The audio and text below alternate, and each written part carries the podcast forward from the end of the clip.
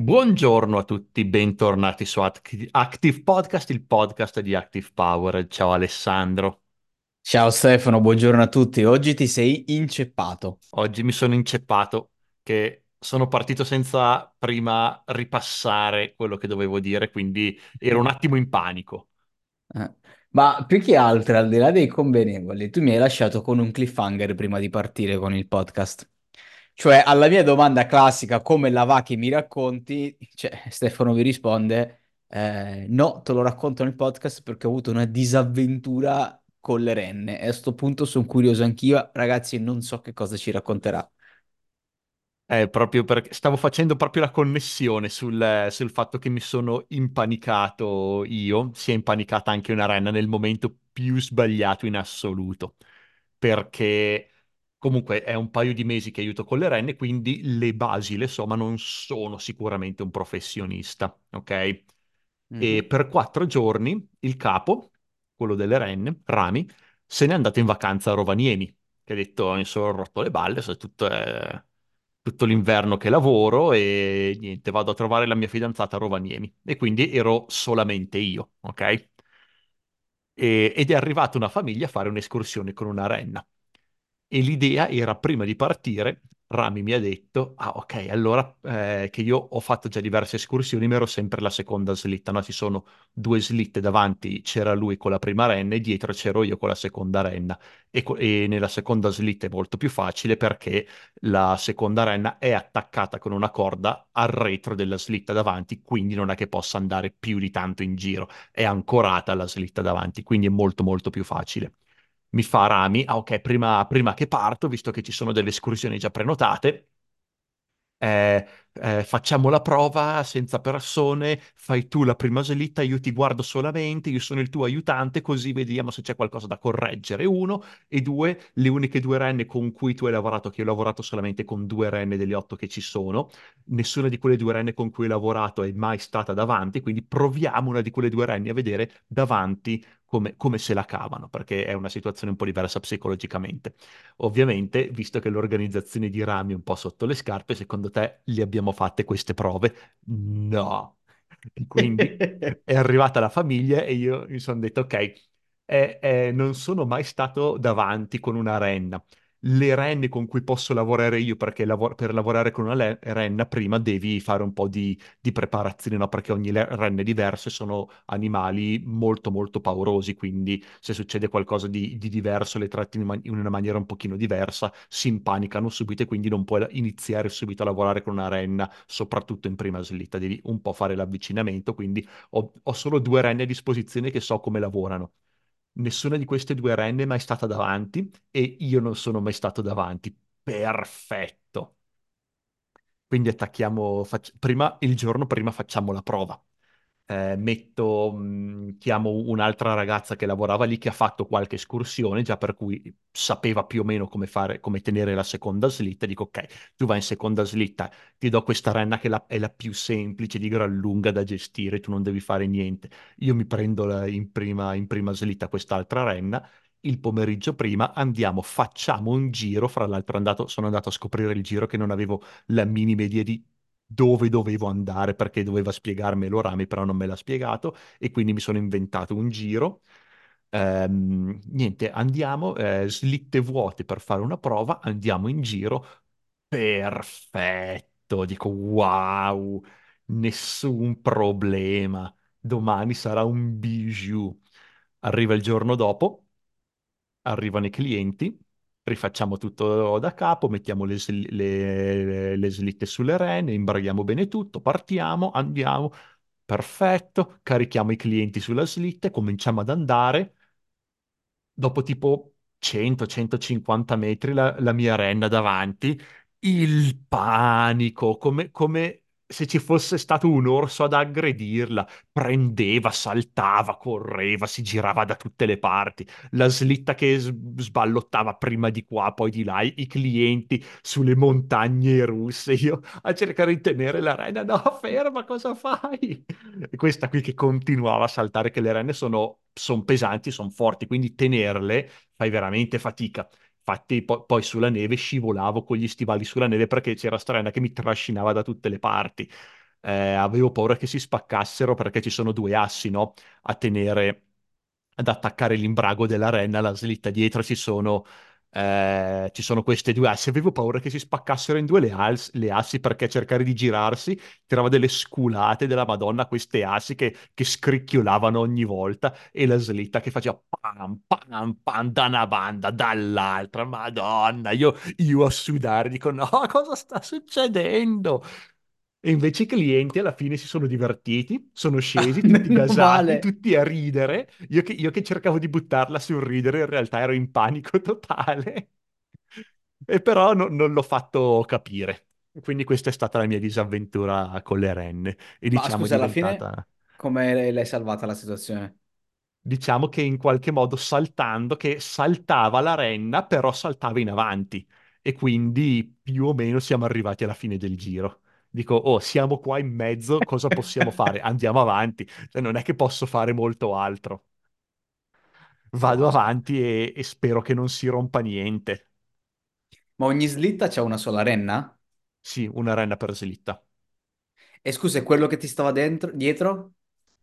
E la ragazza che stava dietro più o meno seguiva perché la renna che c'era in seconda slitta è, è una renna bravissima, veramente impeccabile. Solo che, ah, ecco anche questo, eh, la mia slitta sballottava talmente forte che non so come sia possibile, non ne ho la minima idea. Il gancio che attaccava la, la mia slitta, prima slitta, alla seconda renna si è staccato. E quindi c'era c'era sta ragazza qua dietro che aveva, aveva fatto poche volte, quindi non è che fosse esperta, che si è trovata con in mano una renna non attaccata a niente e cercava di rincorrermi, di seguirmi per riattaccare eh, il moschettone della- del gancio alla sua renna e io che cercavo di fermare la mia renna che cercava di scappare via da tutte le parti co- eh, col doppio giro, no? Che c'era una, c'è una corda lunga, la longhina tipo guinzaglio, no? che fa- ho fatto il triplo giro attorno alla mia mano, se no mi, non riuscivo a tenerla. Guarda, è peccato non avere un video di questo evento qua perché avrei voluto vederti a fare sta roba. Comunque, meno male che alla fine è finito tutto bene, però mi sono immaginato la scena e fa sganasciare dalle risate sta roba. eh sì, no, per fortuna almeno te ridi, almeno qualcuno ride. Beh, i clienti si sono divertiti però. Ma l'importante è L'avventura quello, un po' dai. champagne, in teoria venduto come un giro molto rilassante, non è stato per niente rilassante. Vabbè, ma i clienti eh, c'erano bambini piccoli, gente anziana, però più o meno erano giovani. Era una famiglia con bambini, saranno stati di 6-7 anni. Anzi, vabbè. Bella, eh, io non ho altrettante esperienze brutte né- di, di nessun tipo, fondamentalmente sono in eh, fase di rodaggio, diciamo, post feste natalizie, post Capodanno e quant'altro, e quindi stiamo cercando di ritornare ai ritmi e ai fasti, insomma, di, di un periodo normale lavorativo. E quindi già settimana scorsa è andato tutto liscio, si è ritornati a vendere, a fare le solite cose, e insomma, nient'altro, niente renne, Stefano. Niente renne, diciamo gioie e dolori le renne, si può dire. Gioia e dolore, così come i top e i flop, che è l'argomento del giorno. Me l'ha servita sul piatto d'argento. Tac. Oggi parleremo eh, di quelli che sono state, eh, sono stati i flop e i top del nostro 2023 in termini di business e in termini di marketing. Quindi cerchiamo di capire un po' cosa ci portiamo a casa in termini di bagagli, bagagli di esperienza, sia per le esperienze negative le floppate che abbiamo fatto e invece le cose che sono andate bene, perché insomma, come ci teniamo sempre a dire, nel marketing bisogna sempre testare, testare, testare. Quando si è imprenditori, quando si è marketer, bisogna testare, testare, testare. Nessuno ha la bacchetta magica, manco Tim Cook, se si sveglia domani e fa un business, avrà la certezza di avere successo. Ecco, forse Tim Cook è un esempio sbagliato, però può essere che le sue probabilità comunque sono sempre in gioco. Eh, e partiamo dai flop, Stefano. Eh, Senza volevo parlare di Tim partire. Cook, io che sono sempre quello molto meno diplomatico di te, che ci sono, no, questi imprenditori che dicono è business di qua, business di là, che, che, no, soprattutto quelli che fanno i, i videocorsi di, di marketing che si fanno vedere, no, io sono sempre perfetto, faccio tutto bene, businessman top, dico se fossi businessman top saresti l'uomo più ricco del mondo e non lo sei. Eh, quindi qualche errore lo stai facendo anche te, quindi tutti fanno errori, solo che la maggior parte, ok, la maggior parte no, alcuni marketer per vendere i propri corsi si, ehm, o anche al- alcune agenzie si, si propongono come businessmen perfetti, no? Noi non sbagliamo mai, qui è tutto perfetto, noi facciamo tutto bene, quindi molti imprenditori pensano di avere qualcosa di sbagliato perché vedono questi mega, eh, che, come che si definiscono adesso, l'imprenditore seriale che, fa, che non, non sbaglia mai, che è sempre al top e troiate del genere. In realtà anche loro di errori ne fanno una, una marea, ok? Squintalata. Tutti, tutti facciamo errori, se no l'idea è che se uno non, non fa errori del businessman perfetto, sarebbe di gran lunga l'uomo più ricco del mondo, avrebbe di gran lunga l'azienda che fattura di più in tutto il mondo.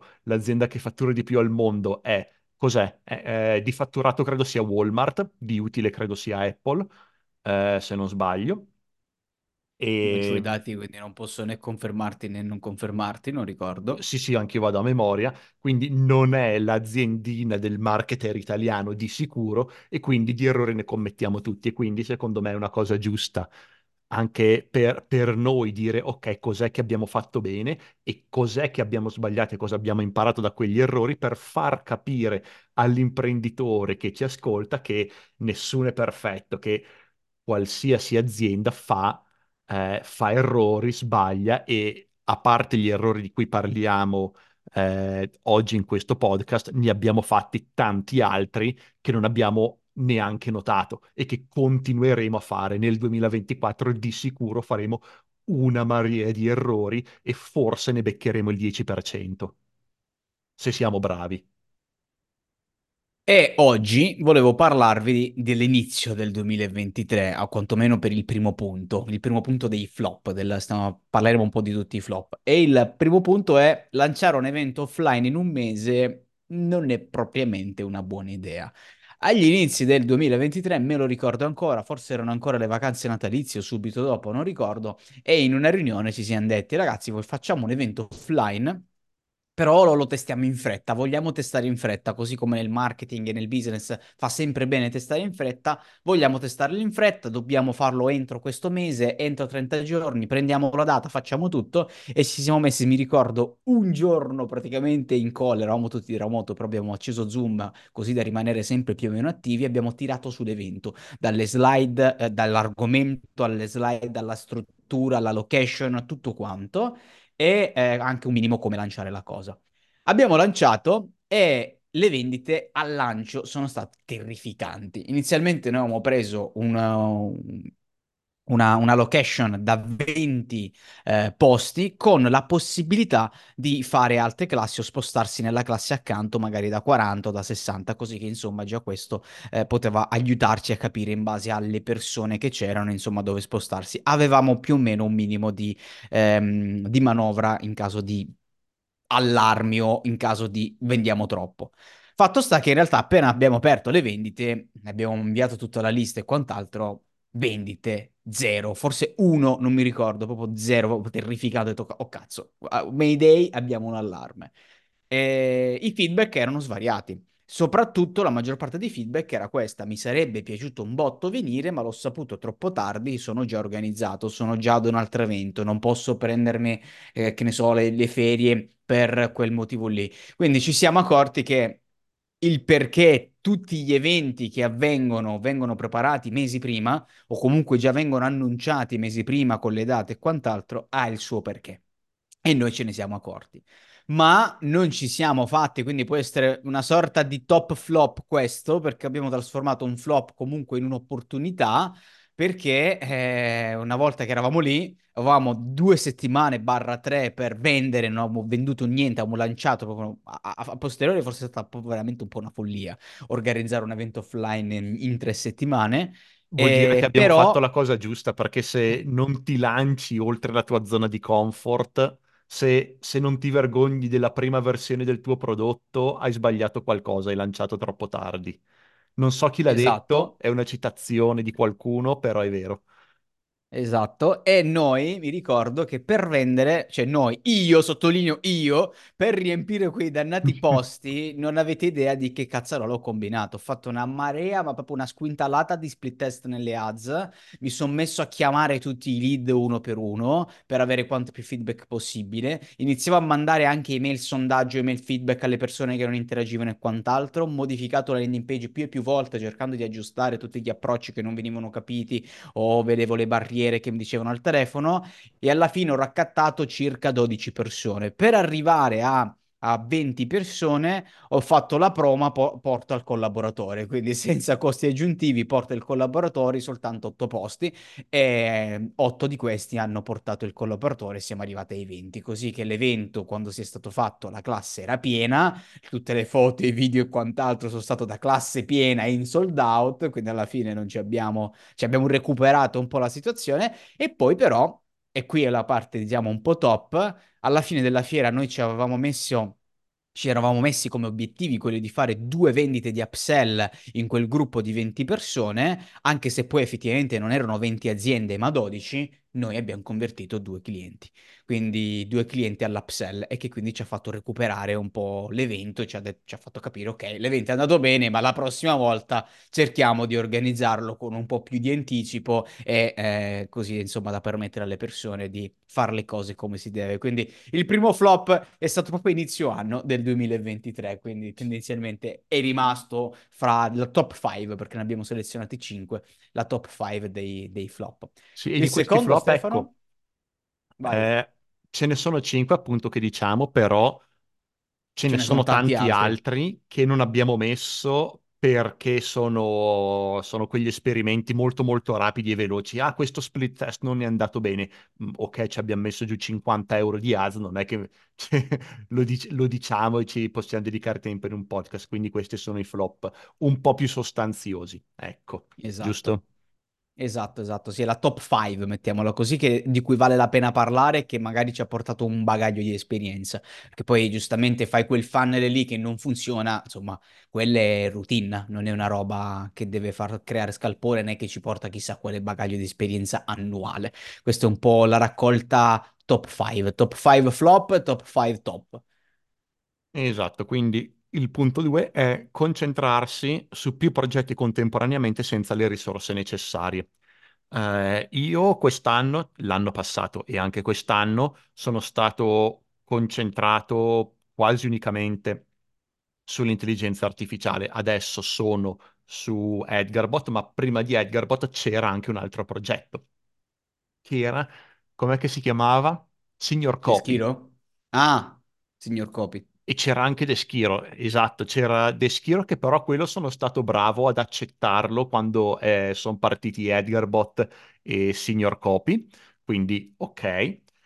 Ehm, e quindi ho fatto partire due nuovi brand con io che lo gestivo e stavo ancora facendo un pochino di Active Powered e eh, un programmatore, il buon Giovanni, che stava fra l'altro facendo anche la dashboard di Active, di Active Powered e l'idea era di prendere altri due eh, programmatori. Alla fine abbiamo preso un programmatore junior e un'agenzia esterna però quello che ho notato molto velocemente è che non c'era, cioè non c'erano abbastanza risorse per gestire entrambi i progetti. E quindi quello che abbiamo fatto per diversi mesi è stato gestire male due progetti. Sono venute fuori due, ehm, come si chiamano, Du- due prototipi fatti male in una marea di tempo, troppo tempo eh, con- che non funzionavano granché bene e che non ci davano i, i dati necessari e sufficienti per poi poter eh, fare dei test e per poter sviluppare il prodotto.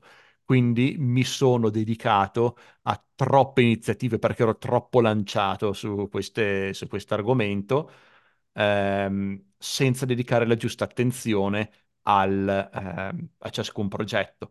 Quando me ne sono accorto, eh, ho deciso di prendere quello che era il progetto che ha riscosso i feedback più interessati, che è stato Edgarbot, e completamente accettare e cancellare l'altro progetto di Signor Copy che adesso è nel dim- dimenticatoio già da, da diversi mesi. E quindi ehm, questo è un grande, ehm, è una grande cosa che ho imparato, di concentrarmi su pochi progetti alla volta e svilupparli bene. E se un- eh, sviluppati questi progetti non, ehm, non portano al risultato sperato, allora si abbandonano e si prova qualcos'altro, però provare una cosa alla volta, non di più. Questa è stata una grande lezione per me. E direi che posso parlare anche della prossima Esatto, ti stavo per che dare l'input anche per il terzo, dato che comunque eh, so che ci sguazzi su questa roba qua, quindi non ti voglio togliere lo scettro. vuoi aggiungere qualcosa sul punto 2 prima. No, tendenzialmente vorrei aggiungere una roba ehm, che come sai io ci tengo particolarmente a demonizzare il multitasking e ci tengo particolarmente a- a- al focus. E questo infatti se ti ricordi nelle riunioni io lo facevo sempre ben presente che comunque eh, è un casino. Cioè quando si parla di multitasking, quando si parla di creare più progetti eccetera, c'è un effetto, porca miseria non mi viene il nome, che ho letto in un libro sulla produttività sia eh, della persona che sulla produttività del team. Ehm, context switching. Il context wi- switching Bravo, esatto. fondamentalmente Quello è il termine. è, esatto, è praticamente quella, quella roba che fisica, scientifica, psicologica, che tutti noi abbiamo. Che quando ci concentriamo su più cose contemporaneamente e abbiamo ad esempio fatta 100 di energia e abbiamo 5 progetti, in realtà non stiamo dando 20, 20, 20, 20 e 20, non stiamo distribuendo così l'energia, perché c'è sempre circa un 10-20% che nel context switching perdiamo, disperdiamo per diversi motivi di cui magari non ci rendiamo conto. Quindi abbiamo perso il focus, dobbiamo un attimo prima di rimetterci a fare una determinata task o una determinata call con, eh, con un collaboratore magari per quel progetto, devo un attimo riallinearmi, aspetta, ma qui la roadmap qual è che era, di che cosa si sta parlando, fammi un attimo rientrare, allineiamoci. In realtà sono tutte queste cose qua che poi si, fa- si perde tempo. Ed è la stessa identica cosa, si fa il classico esempio se noi andiamo a fare in un pezzo di carta e andiamo a scrivere A, B, C, D, E, F, tutto l'alfabeto e se lo scriviamo e poi subito dopo andiamo a scrivere i numeri, ok? Se facciamo prima l'alfabeto e poi i numeri e ci cronometriamo, avremo un tempo. Se invece dovremo fare A1, B2, C3, eccetera, eccetera, ci accorgeremo che avremo un altro tempo, che sarà più grande, di solito del 10-20% rispetto al tempo precedente. E questo ci fa proprio capire che il nostro cervello non è propriamente pensato per fare tanto multitasking, sia di task, sia di progetti e ste robe qua. E quindi tendenzialmente, insomma, questa è una roba che abbiamo voluto provare, ma se hai le risorse, quindi sei Google, mi, mi ricordo proprio ad esempio quando abbiamo lasciato perdere un po' di progetti, abbiamo fatto l'esempio, mi ricordo anche Roberto spingeva su sta roba di Google. Cioè Google lancia un botto di roba, ma Google è Google. C'è il team, ce lo dedica, se va bene bene, se non va bene pace, però c'è quel team che si sta dedicando a quella roba là e hanno una squintalata di risorse per poter fare tutto questo multiprogetto. Noi non eravamo ancora, ahimè, in grado per fare una roba del genere. E non lo siamo ancora e non lo saremo ancora per un bel pezzo. Esatto. Vai col prossimo. Il prossimo flop, che questo è un punto che ho aggiunto quando eh, avevo mal interpretato quello che era il, mm, il PDF degli appunti, il nostro PDF degli appunti, pensavo si parlasse in genere del 2023, non solo della, eh, di Active Powered, ma questo si può applicare anche ad Active Powered, che è wrapper di ChatGPT. Nel 2023 sono esplose una marea di aziende che non erano altro che un wrapper attorno a ChatGPT. Cosa significa? Significa che sono esplose queste aziende co- che nel marketing erano wow, no, noi siamo l'azienda di intelligenza artificiale, startup di intelligenza artificiale e non erano altro che eh, del un- un, eh, un'interfaccia in un semplice, eh, una semplice dashboard che faceva una, una chiamata a, eh, alle API di GPT-4 o addirittura GPT-3. Quindi a livello di programmazione non era niente, non faceva altro che aggiungere un semplice prompt e, eh, e inviarlo a GPT e basta. eh, adesso stanno scomparendo queste aziende perché le persone da una parte si stanno accorgendo che lo pos- possono fare la stessa cosa con ChatGPT senza dover pagare 20 o 30 euro, dollari al mese per queste startup di intelligenza artificiale e dall'altra ChatGPT sta includendo una marea di f- nuove funzionalità, la versione Plus, che eh, eh, fanno questa, la stessa cosa che, face- che fanno questi rapper, quindi la possibilità di aggiungere documenti, ad esempio, no? Una marea di startup che ti permettevano di caricare il tuo documento e, e fare, e chattare con il tuo documento, no? Adesso lo puoi fare con ChatGPT. Non ti serve pagare un'altra SaaS per farlo. E ChatGPT lo sa fare anche meglio perché è direttamente integrato al, eh, a, a quello che mh, a, a GPT, quindi lo fa anche meglio. E quindi, secondo me, un grande flop del 2023 in generale sono questi rapper attorno a GPT e lo possiamo ricondurre, ricondurre anche ad Active Powered, perché nel punto precedente ho parlato delle due aziende startup che abbiamo fatto partire, dei nuovi, due nuovi brand che erano Edgarbot, che ancora c'è, e Signor Copy, che invece abbiamo silurato perché abbiamo simula- silurato Signor Copy, perché era quello che più di Edgarbot era un rapper attorno a ChatGPT. Con ChatGPT si possono ottenere gli stessi risultati. Ehm, bisogna ovviamente conoscere il prompt e stare lì un attimo a, ehm, eh, a fare prompt engineering, però eh, non è una cosa che sia così complicata, ci metti pochi secondi, no, diciamo un due minuti su ChatGPT per trovare il prompt giusto e sei a posto.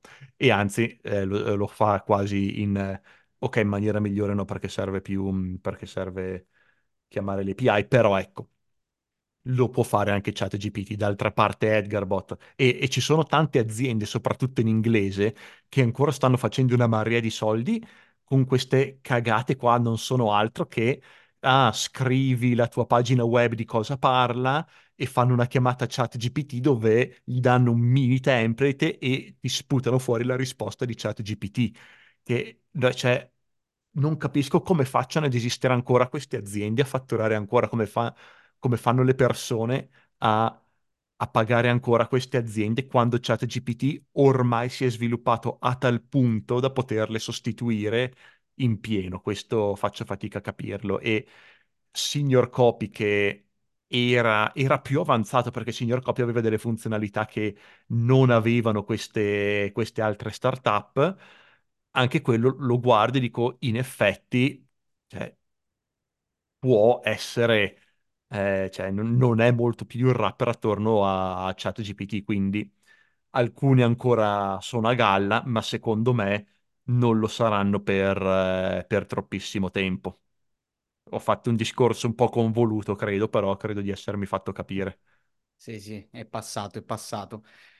Eh, per quanto riguarda invece il quarto flop, eh, è un flop recente, nel senso che ce ne siamo, abbiamo fatto un po' i conti a fine anno, fine del 2023, perché in pratica l'anno scorso è stato molto all'insegna dei contenuti. Ehm, abbiamo fatto un botto di contenuti, podcast che non è mai mancato una puntata, eh, il mercoledì marketing che ha fatto effetto e chi ci segue quindi chi ci segue si è ritrovato con i contenuti, la nostra lista che riceve il lunedì e il mercoledì la newsletter, eh, in eventi, negli eventi comunque iniziavano ad arrivare, ne abbiamo parlato anche nel podcast, di gente che ci ascolta nel podcast, gente che legge i nostri articoli, gente che ci ringrazia per tutti i contenuti che facciamo.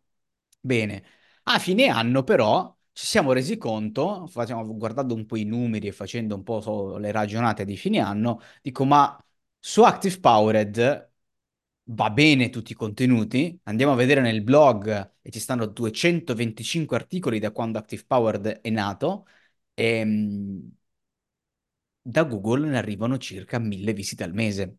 Una indecenza, cioè praticamente insignificanti.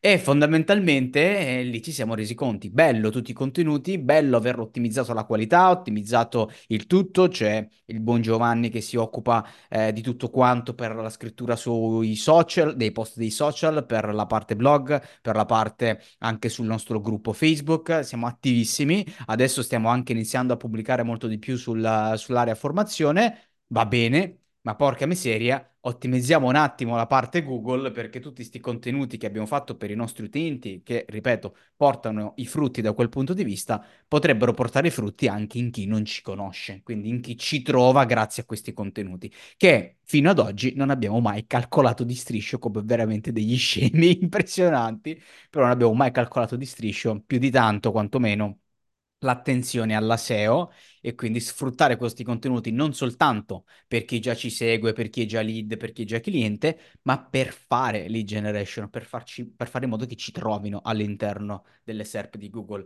Ecco che ci stiamo muovendo, quindi uno dei primi buoni propositi eh, che ci siamo dati nella prima riunione dell'anno, eh, quest'anno, nel 2024, sarà quella di, ok, prendiamo un attimo in mano anche la SEO così da ottimizzare questi 225 articoli e contenuti che abbiamo per eh, fare in modo che servano non solo ai clienti e ai lead, ma anche per ottenere nuovi clienti, nuovi lead. Brevissimo, e questo è un piano che avremo nel 2024. L'ultimo flop, Stefano? L'ultimo flop che è collegato a quello che ho fatto io è quello di espandere troppo il team.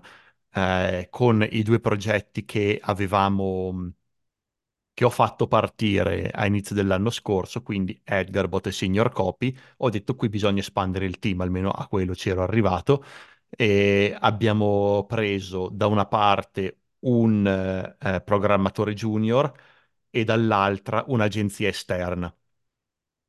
Ehm, per lavorare su questi progetti, però quello che ho visto è che ho espanso il team troppo velocemente, il team di programmazione troppo velocemente in maniera troppo caotica, senza avere dietro una struttura.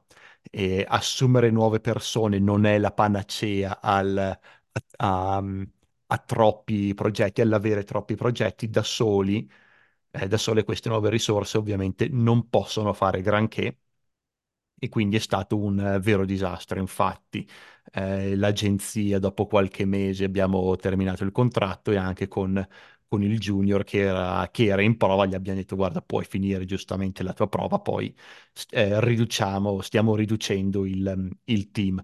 E adesso ci siamo. eh, Abbiamo ridotto il, il team, siamo a programmare, siamo io, Giovanni e mm, Alessandro, Alessandro 2, non te l'altro, e, e stiamo molto invece ottimizzandoci. Siamo lì che diciamo, ok, siamo in pochi, quindi dobbiamo essere molto efficienti e gestire bene le risorse. E quello che sto vedendo è che anche se siamo in due persone in meno, stiamo producendo di più, stiamo ottenendo più risultati perché queste risorse, utilizziamo meglio le poche risorse che abbiamo. Avere meno risorse ci ha costretto a eh, sfruttare meglio il nostro tempo e, e quello che possiamo fare. Quindi espandere troppo il team se non c'è dietro una struttura, non faccio altro che buttare via i soldi.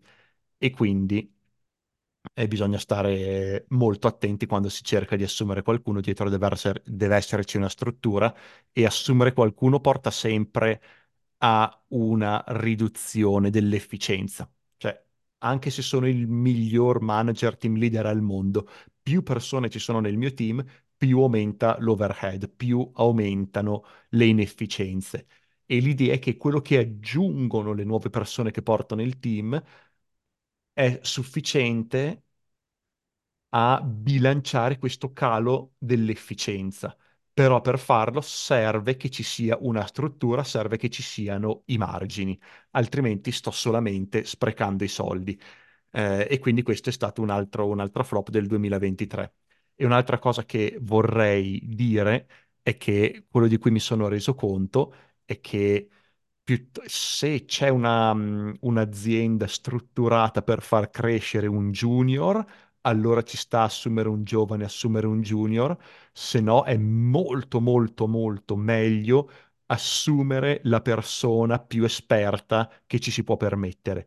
Una persona esperta con tanti anni di esperienza e di risultati alle spalle costa di più, sicuramente, però eh, non scala lo stipendio in maniera lineare con la produttività. Se un dipendente molto esperto ha una produttività di, diciamo, 10-20 volte superiore a un junior, che ci può tranquillamente stare in certi compiti molto complessi, eh, costa magari solamente il doppio, quindi ho un per 2 del costo e un per 10 della produttività. E quindi ovvio che voglio avere le persone più esperte possibili assumere le persone più esperte possibili, perché mi costano l'aumento del, del costo è molto inferiore all'aumento della produttività. Quindi questa è una cosa in più che volevo dire. E questo l'ho sentita per la prima volta, voglio dare il credito giusto a eh, il fondatore, Piplaya si chiama, il fondatore di Conversion XL, un'ottima newsletter fra l'altro che consiglio a tutti di marketing e ottimizzazione. Per quanto riguarda invece i top, intanto aperta e chiusa parentesi, sì, quella newsletter ne abbiamo anche parlato in un vecchio podcast quando abbiamo consigliato un po' le newsletter marketing eh, da, da andare a seguire, insomma, qui siamo iscritti, me la ricordo bene. Eh, per quanto riguarda invece i top, eh, passiamo invece a quelle cose che, per cui ci mettiamo una pacca sulle spalle, ci facciamo una pacca sulle spalle e ci facciamo i complimenti da soli su, ok, va bene, sta roba ha funzionato. Eh, il primo top è stato quello di considerare i classici lanci eh, con le classiche finestre di scadenza eh, come ancora valide e che continuano a funzionare strabene. Eh, su quali tipologie di lanci, su come fare questi lanci, c'è una puntata dedicata, quindi come andare a fare tutto il lavoro di pre-pre-lancio, pre-lancio, lancio, post-lancio, la finestra, eh, di, mh, la finestra di apertura e chiusura, eccetera, eccetera, come sfruttarle con le email e quant'altro. C'è una puntata dedicata, c'è ovviamente anche il relativo articolo. Nello specifico vi dico questo perché. Perché eh, al di là, non voglio riparlare dell'evento che abbiamo fatto a, mm, che abbiamo fatto a marzo, a inizio anno, di cui ho parlato anche nella parte flop, ma vi parlo invece di un caso studio, Project Invictus, c'è anche il caso studio online ehm, completo, in cui fondamentalmente il cliente arriva e mi dice, guarda, io l'anno scorso ho fatto, se non ricordo male, un milione e sei, un milione e cinque con questo lancio, eh, vorrei fare meglio, vorrei sfruttare meglio l'email marketing e quant'altro. La principale differenza e soprattutto il nostro primo approccio è quando hai un cliente di questo tipo, con numeri di un certo tipo, non vai a testare le cose nuove con questi clienti. Con questi clienti devi andare a testare o comunque a fare quello che mediamente hai maggior certezza e probabilità di fare bene. Non puoi iniziare a, boh, stravolgiamo tutto. O, cioè, è una roba che tendenzialmente sconsiglio di fare. Di conseguenza abbiamo agito, dato che loro non l'avevano mai fatto, perché tutti i lanci fino a quel momento erano stati apriamo le vendite a settembre, le chiudiamo a gennaio, fine, semplice. Eh, ho detto va bene, facciamo oh, tre finestre di lancio fatte bene, così come, essere, come, così come devono essere fatte, da pre-pre-lancio fino al post-lancio, con una finestra di X giorni in cui le persone possono acquistare, con poi tutti i contenuti e quant'altro. E abbiamo creato un ciclo a tre livelli di questa roba qua che accompagnasse da settembre a gennaio la macro finestra, diciamo, però dall'altra parte i clienti con questa comunicazione eh, non avevano queste lunghe scadenze. Il risultato, poi c'è il caso studio completo sul sito, è stato un, se non ricordo male, più 40-60% delle vendite, avevano loro anche aumentato il prezzo di base per, per ingresso e poi abbiamo chiuso a più di 2 milioni di euro di, di lancio, quindi semplicemente con un lancio.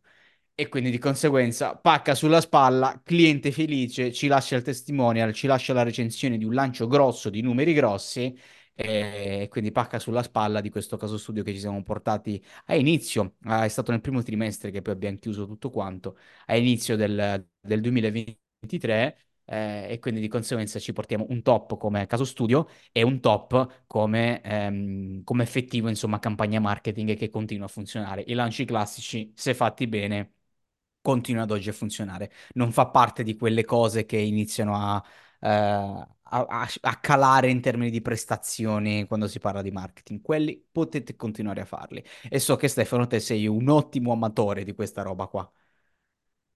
Sì, Sì, generico, sì, come dico, sì, no, no, non sì generico c'è poco da aggiungere, sì, è vero, Esatto.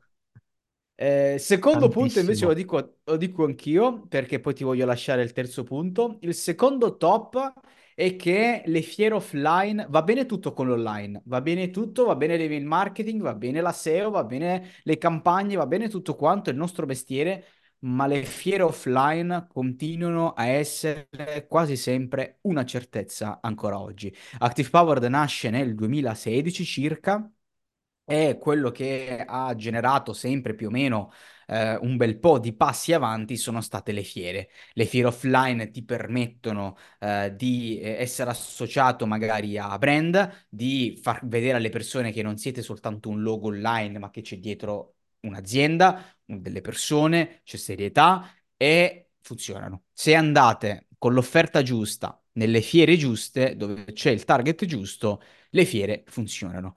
E quindi il resoconto 2023 è che forse solo una fiera non è andata a ROI, tutte le altre sono andate tutte a ROI dall'investimento che abbiamo fatto in fiera, sono tutte ritornate eh, i costi più tutto quello che è il ROI. E dato che noi parliamo di ARR, quindi parliamo di eh, revenue ricorrente annuale, ovviamente non tutti vanno a rinnovare perché c'è il solito classico churn, però se manteniamo le medie di rinnovo questo ROI ottenuto nel 2023 continuerà ad aumentare nel 2024 che si sommerà alle fiere del 2024.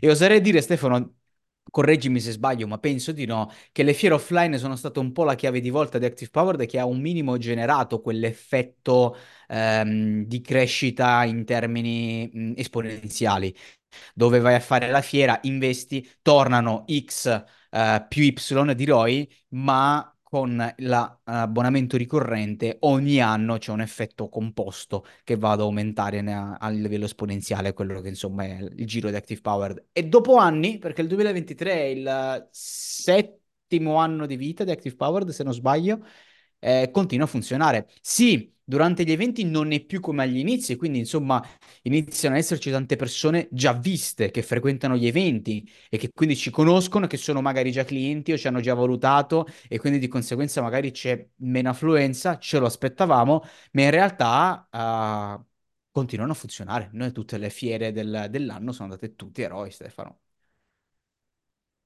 Sì, che è di gran lunga il, il canale di marketing che con, con Active Powered ha reso di più. Anzi, è stato, è stato talmente superiore a tutti gli altri che cioè, nulla ci si avvicina anche. Infatti, la nostra pubblicità online è molto ridotta perché la stragrande maggioranza del nostro budget di marketing va negli eventi offline proprio perché rendono così tanto. E lo stesso adesso voglio fare anche con, con gli altri bra- brand, no?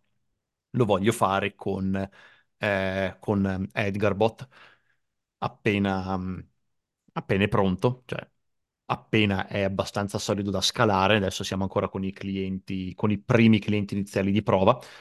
E, mm, e con eh, un altro brand che sto, che sto sviluppando insieme al nostro buon Riccardo, il nostro capo della consulenza, che, che è un progetto di, eh, di consulenza staccato da Active Powered e, la- e lo lanciamo a inizio maggio eh, a una fiera al Netcom. Abbiamo preso uno stand al Netcom e lo lanciamo in una fiera dal vivo. Non facciamo granché pubblicità eh, online proprio perché mi sono reso conto che è un ottimo sistema per avere clienti e non solo per avere clienti, ma per avere un feedback vero e proprio, perché con le persone ci parli, ti fanno domande, ti dicono i loro dubbi, le loro eh, FAQ, no? I, i loro, I loro problemi, le loro obiezioni e quindi anche un cliente che non compra se fai pubblicità online non compra e tu non sai perché o comunque devi fare data mining eccetera per avere delle macro risposte macro categorie.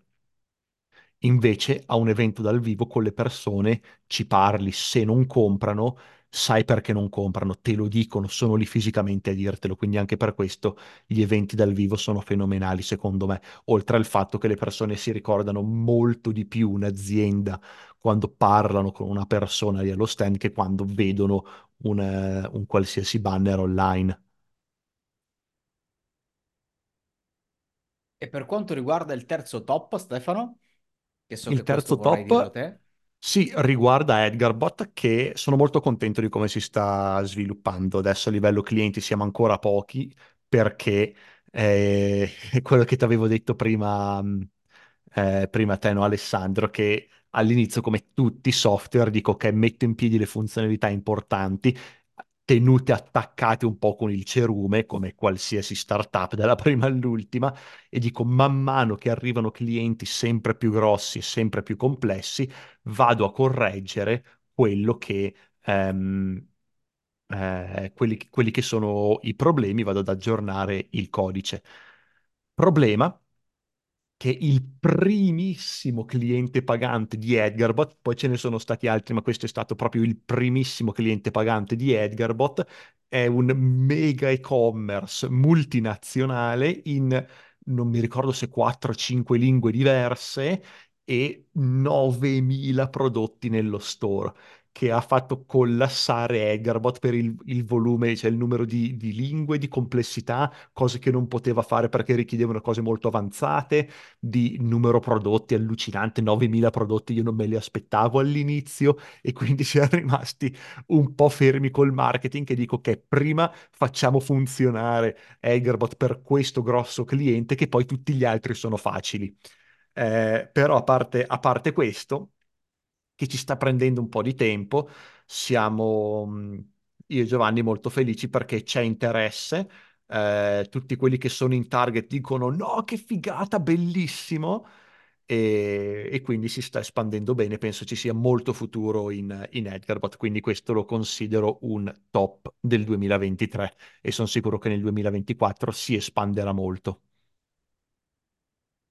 Per quanto riguarda invece il quarto, il penultimo top, eh, ci ho messo l'attacco alle agenzie, cioè non significa andare a fare razzia delle agenzie, non significa andare a Alle fare casse cose grosse, no? brutte, Andiamo a picchiarli e a rubargli i soldi. esatto, non dico quello, ma che nel 2023 ad inizio anno ci siamo detti, ok, per quanto riguarda il target mh, principale, quindi tra virgolette il consumatore finale, quindi andare a prendere l'azienda finale, siamo rodati, siamo a posto però c'è una bellissima fetta di agenzie che sono affiliate a ActiveCampaign, eh, che lavorano magari già con ActiveCampaign, quelle che ci interessavano di più, ma abbiamo iniziato ad attaccare anche quelle eh, che non lavorano con ActiveCampaign, ma che lavorano magari con altre tipologie di servizi.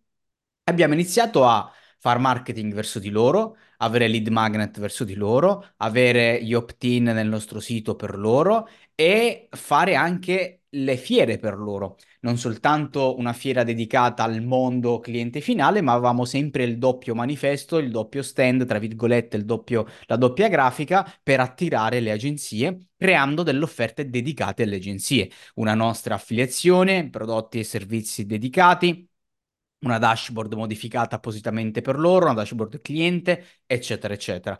Eh, abbiamo affinato un minimo per capire cosa piacesse di più, cosa piacesse di meno, perché inizialmente eravamo molto, pro- i- pro- i- diciamo, eh, proiettati verso la percentuale, quindi insomma spingevamo molto sulla percentuale per poi renderci conto che la maggior parte delle agenzie della percentuale se ne fotteva benamente poco, ma aveva bisogno invece di supporto commerciale, supporto più avanzato tecnico, aveva più di bisogno del controllo degli utenti a, li- a livello di account, di dashboard e quant'altro, aveva bisogno di altre tipologie di, di servizi che abbiamo prontamente, prontamente inserite sia nelle proposte commerciali one-to-one, sia nelle call che faccio io, nelle call che faceva Roberto, sia nelle fiere, sia nel marketing, ed è stato un top del 2023 perché lavorando su questo target, ehm, rispetto agli anni precedenti abbiamo preso un bel po' di agenzie diverse che ci portano clienti. E questi clienti gestendosi praticamente da soli, ci portano pochi problemi a livello di supporto tecnico, in teoria, insomma, poi ovviamente in casi rari ci sono sempre problemi strani, però idealmente sono agenzie che sono a posto, gli diamo i servizi per cui, insomma, eh, scelgono noi e ci attivano clienti a go-go, insomma, ogni qualvolta hanno un nuovo cliente senza che ci sia un nostro bisogno di andare a fare marketing, eccetera. Sono diventate dei veri e propri partner che fanno lead generation per noi fondamentalmente. E funziona, ha funzionato e, mm, e sicuramente continueremo a spingere questa roba qua anche nel 2024. L'ultimo pezzo, Stefano, invece lo Lo diciamo insieme, te, to? Sì, però poi ti voglio, voglio sentire dire anche la tua. quindi devo L'ultimo stare top, attento. stai attento non distrarti, porca miseria, Non Stefano, posso lo so guardare fa- Facebook. Lo so che nelle fasi finali del podcast te già sei alla tua prossima task di cazzeggio, ma insomma rimanimi attaccato ancora per qualche minuto. Io ho fame, posso Ehm, mangiare una mela? Sì, sì, puoi mangiare, basta che stacchi il microfono. Per No. quanto riguarda l'ultimo top, eh, parliamo, parliamo delle consulenze. Consulenze che nel 2023 hanno fatto un eh, grow up, cioè hanno fatto proprio un level up, anzi oserei dire, perché fino al 2023 le consulenze abbiamo iniziato a farle nel 2020, 2020, 2021, 2022 sono state un po' stagnanti, perché continuavamo a insistere su quello che era l'affiancamento con alla fine della fiera un innumerevoli, innumerevoli problemi, sia di rapporto col cliente, sia di gestione del preventivo, eh, eccetera, eccetera, di cui forse abbiamo già anche parlato in altre puntate. Nel 2023 invece abbiamo deciso di improntare la consulenza come un vero e proprio brand, quindi posizionarlo e abbiamo creato il metodo Active Powered, quindi non si parla più di consulenza, non si parla più di affiancamento, ma si parla di metodo Active Powered per fare bene nell'email marketing automation, per mettere il turbo alla tua email marketing automation, auto marketing automation. E eh, ha funzionato perché abbiamo tutto fatto a- attorno a questo brand qui, tutto fatto attorno a questa anche tipologia di consulenza con il classico front-end mm, e back-end, eh, con i prodotti vari di upsell, eccetera, eccetera. E questo ha cambiato le sorti, ci ha permesso di aumentare i prezzi, abbiamo aumentato i prezzi e non di poco rispetto agli anni precedenti e abbiamo iniziato magicamente, tra virgolette, a convertire di più e di conseguenza la consulenza sembra che siamo arrivati a un punto di precrescita, ecco, fondamentalmente, no precrescita, precrescita esponenziale, insomma, mi sento lì, sento che ehm, se riusciamo, oh, l'ultima cosa adesso cui a cui dobbiamo lavorare è sulla retention dei clienti di lunga data. Quindi dopo che hai un cliente che ti tieni per un anno, dove gli hai fatto vita, morte e miracolo, cercare di convertirlo per fare in modo della- di fargli comprare la, um, diciamo, la gestione abituale, la gestione settimanale, mensile dell'account.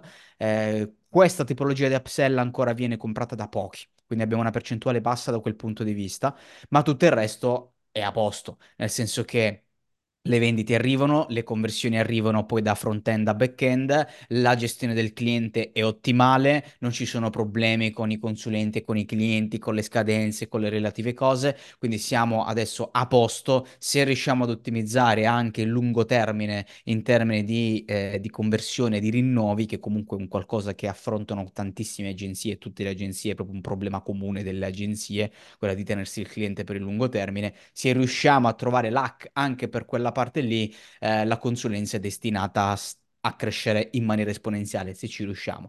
Ma se non cresce in maniera esponenziale, sta comunque crescendo con, eh, con i suoi tempi.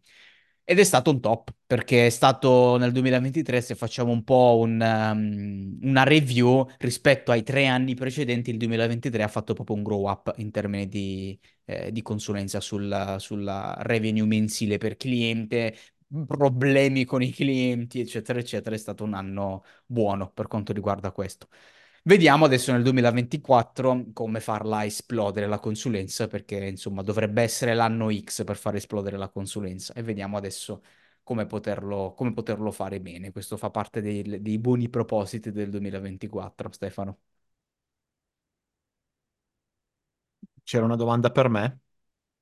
Se vuoi dire qualcosa tu, insomma, domande non ce n'è, dimmi se te, ti interessa qualcosa, se no altrimenti Stefano posso anche eh, parlare io a Bambara per altri 40 minuti da solo, eh? Eh, se vuoi parlare, io mi finisco, io mi finisco la mela, no, perché io non ho molto gestito la consulenza, quindi mi hai detto te i risultati e, e basta. Io quello che so della consulenza lo so perché me l'hai detto te.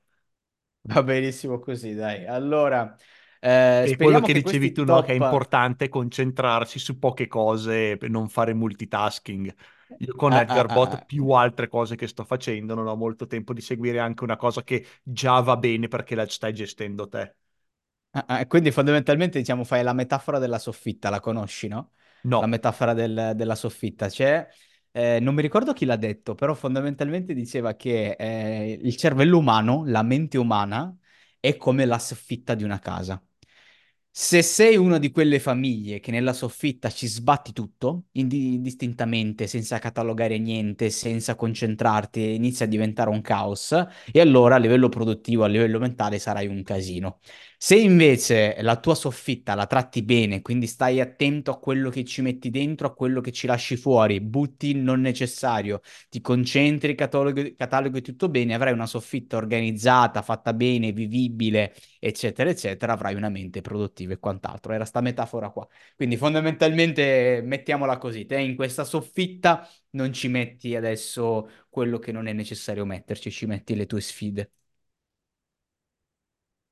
Esatto, ci metto quello che... Sì, l'hai detto nella maniera giusta. Va bene, dai ragazzi, speriamo che i flop e i top eh, di questo 2023 vi abbiano magari acceso qualche lampadina, qualche cosa. Insomma, noi facciamo tutto questo sempre per darvi quel quid in più, per eh, farvi venire magari quell'idea, per, da- per darvi quella, eh, quell'esperienza che magari trasferita a voi può portarvi sicuramente beneficio. Ci aggiorniamo settimana prossima e direi un saluto anche a te, Stefano, e alla tua mela. Grazie, la mela mezza mangiata vi saluta tutti. Ciao ciao.